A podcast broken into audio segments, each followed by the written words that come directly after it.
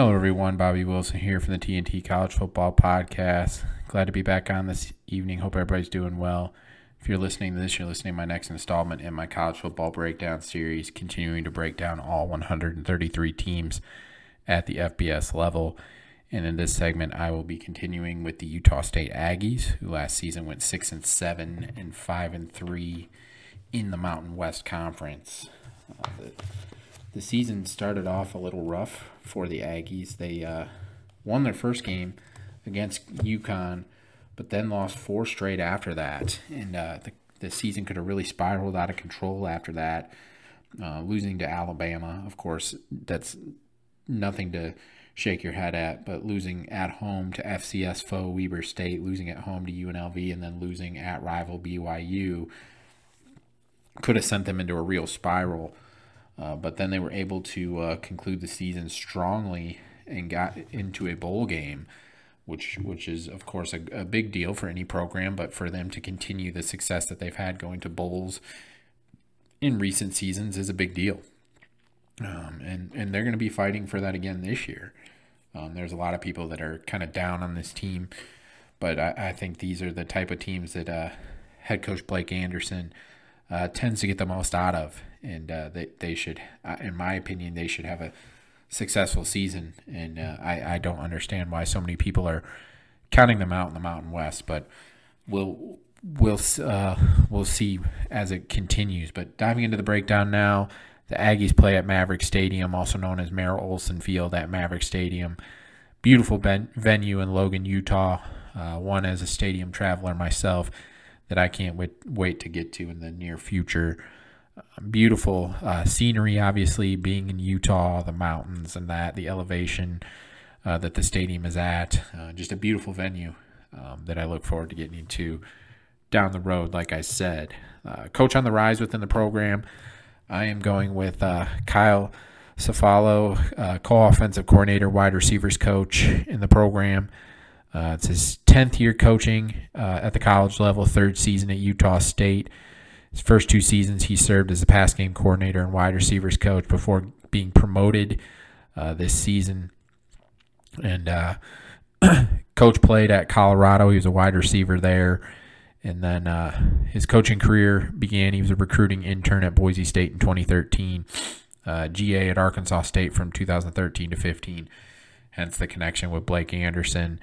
Uh, graduate assistant at uh, Maryland in 2016 and then uh, goes with Coach Anderson at Arkansas State, 17-18 as the inside wide receivers coach. Uh, 1920 at Arkansas State with Coach Anderson, special teams co-coordinator, wide receivers coach, and then of course moves to uh, Utah State, like I said, with his uh, positions as a passing game coordinator and the wide receiver coach, and now co-offensive coordinator and the wide receiver coach. So, um, Coach Cefalo is not going to be calling the plays. That's going to be Coach Anderson. Uh, but still, I always think it's fun uh, to watch younger coaches like like himself uh, in there getting a big opportunity here with that offensive coordinator tag to do something really special uh, with his opportunity here, and and I really think he'll be able to. He's a good young mind in the coaching profession. Shifting now to Aggies for their schedule, uh, they open up. They go to Iowa. Uh, Iowa is going to be an interesting team a lot of new faces. It'd be really interesting to see how they look. Then they turn around, they play Idaho State, and then they play at Air Force on a Friday night. Uh, they host James Madison and they go to UConn. Then they got Colorado State, Fresno State on a Friday night, at San Jose State, at San Diego State, Nevada, Boise State, and then at New Mexico on Black Friday. So got a handful of Friday games in there. Um, for TV purposes.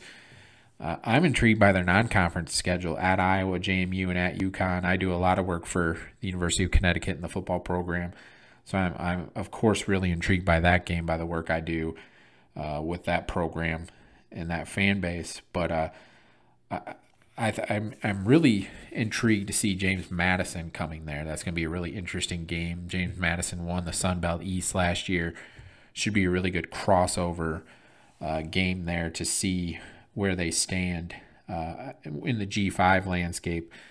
But but again, I, I really think that their conference schedule sets up where they can get some uh, get some wins.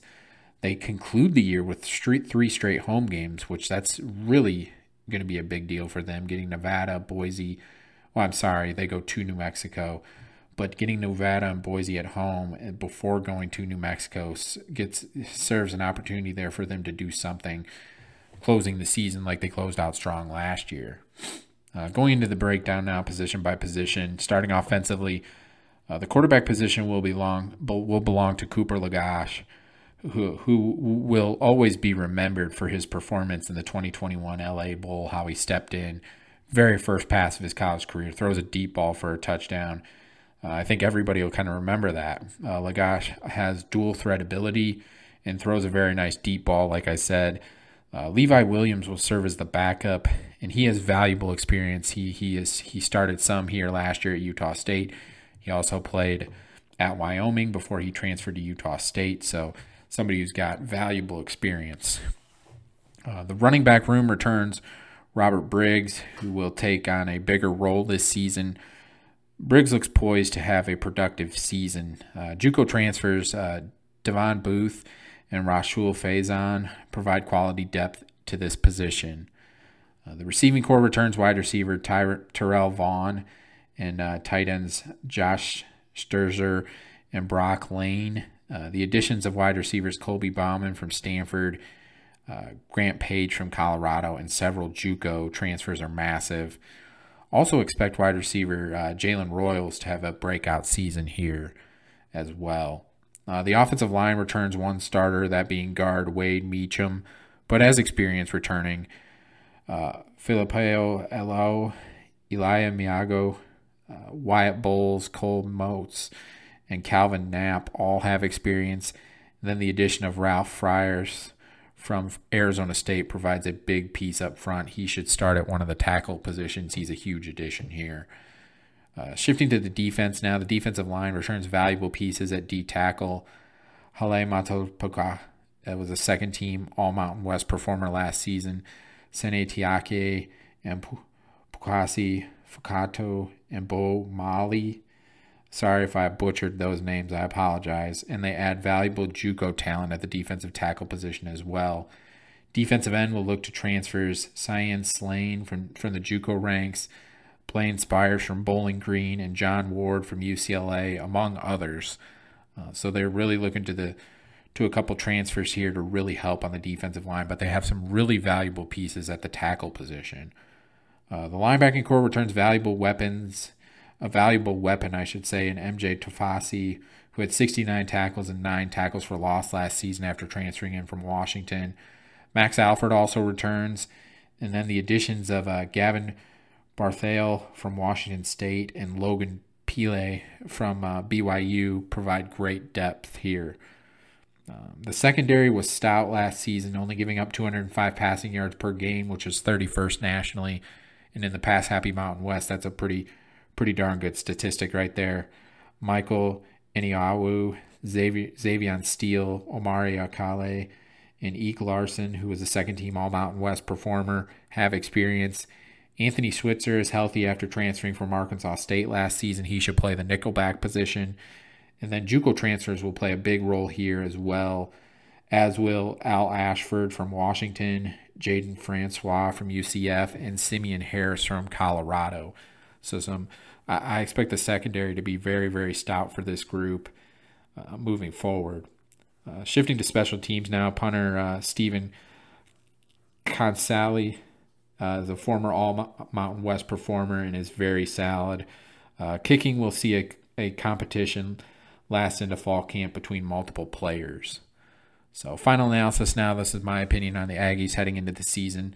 Head coach Blake Anderson uh, has only had only had one uh, season below 500 in his coaching career, and that was in the shortened 2020 season. So, personally, I wouldn't even count that. Um, he has made a career of defying expectations and could do just that with this hungry Aggies squad.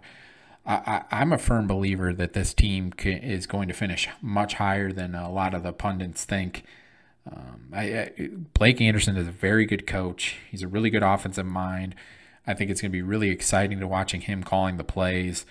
Uh, when he first came to Utah State, that offense was electric under uh, Logan Bonner at quarterback, and I think Cooper Legas can can do that with his ability as a dual threat guy. he throws a good deep ball, like I said. I'm really excited to see him with Coach Anderson calling the plays. I think it's going to be really exciting um, moving forward, and, and, I'm really intrigued by this team. I, I think this is definitely. I, I've seen a lot of people saying that this team isn't going to get to a bowl game. There's a lot of question marks and all this and that. I think that this team is too talented not to get to a bowl game. I, I, I, just don't see a scenario where that doesn't happen. Yes, the Mountain West is very balanced and, and very good, but at the same time, this is a good football team, and and I firmly believe that they'll be able to get get to that same point that they were last year to get to the six win mark uh, and be able to take care of business. And uh, again, it's going to be really intriguing to see what they do in non conference play you might be able to take out at Iowa. I mean, they're going to be impressive coming out of the Big Ten. But I'm really intrigued to see that JMU and at UConn game to see where they're at uh, when it comes to that perspective. And then, of course, Mountain West play four and four, five and three, kind of like last year. See where they fit in there. So, hope hope you all enjoyed this breakdown. Love doing these. One of the favorite things I get to do every year. Uh, please like, subscribe, or listen to the podcast. Get a podcast Twitter account to follow at TNT College Foot One. Everybody have a good night. God bless.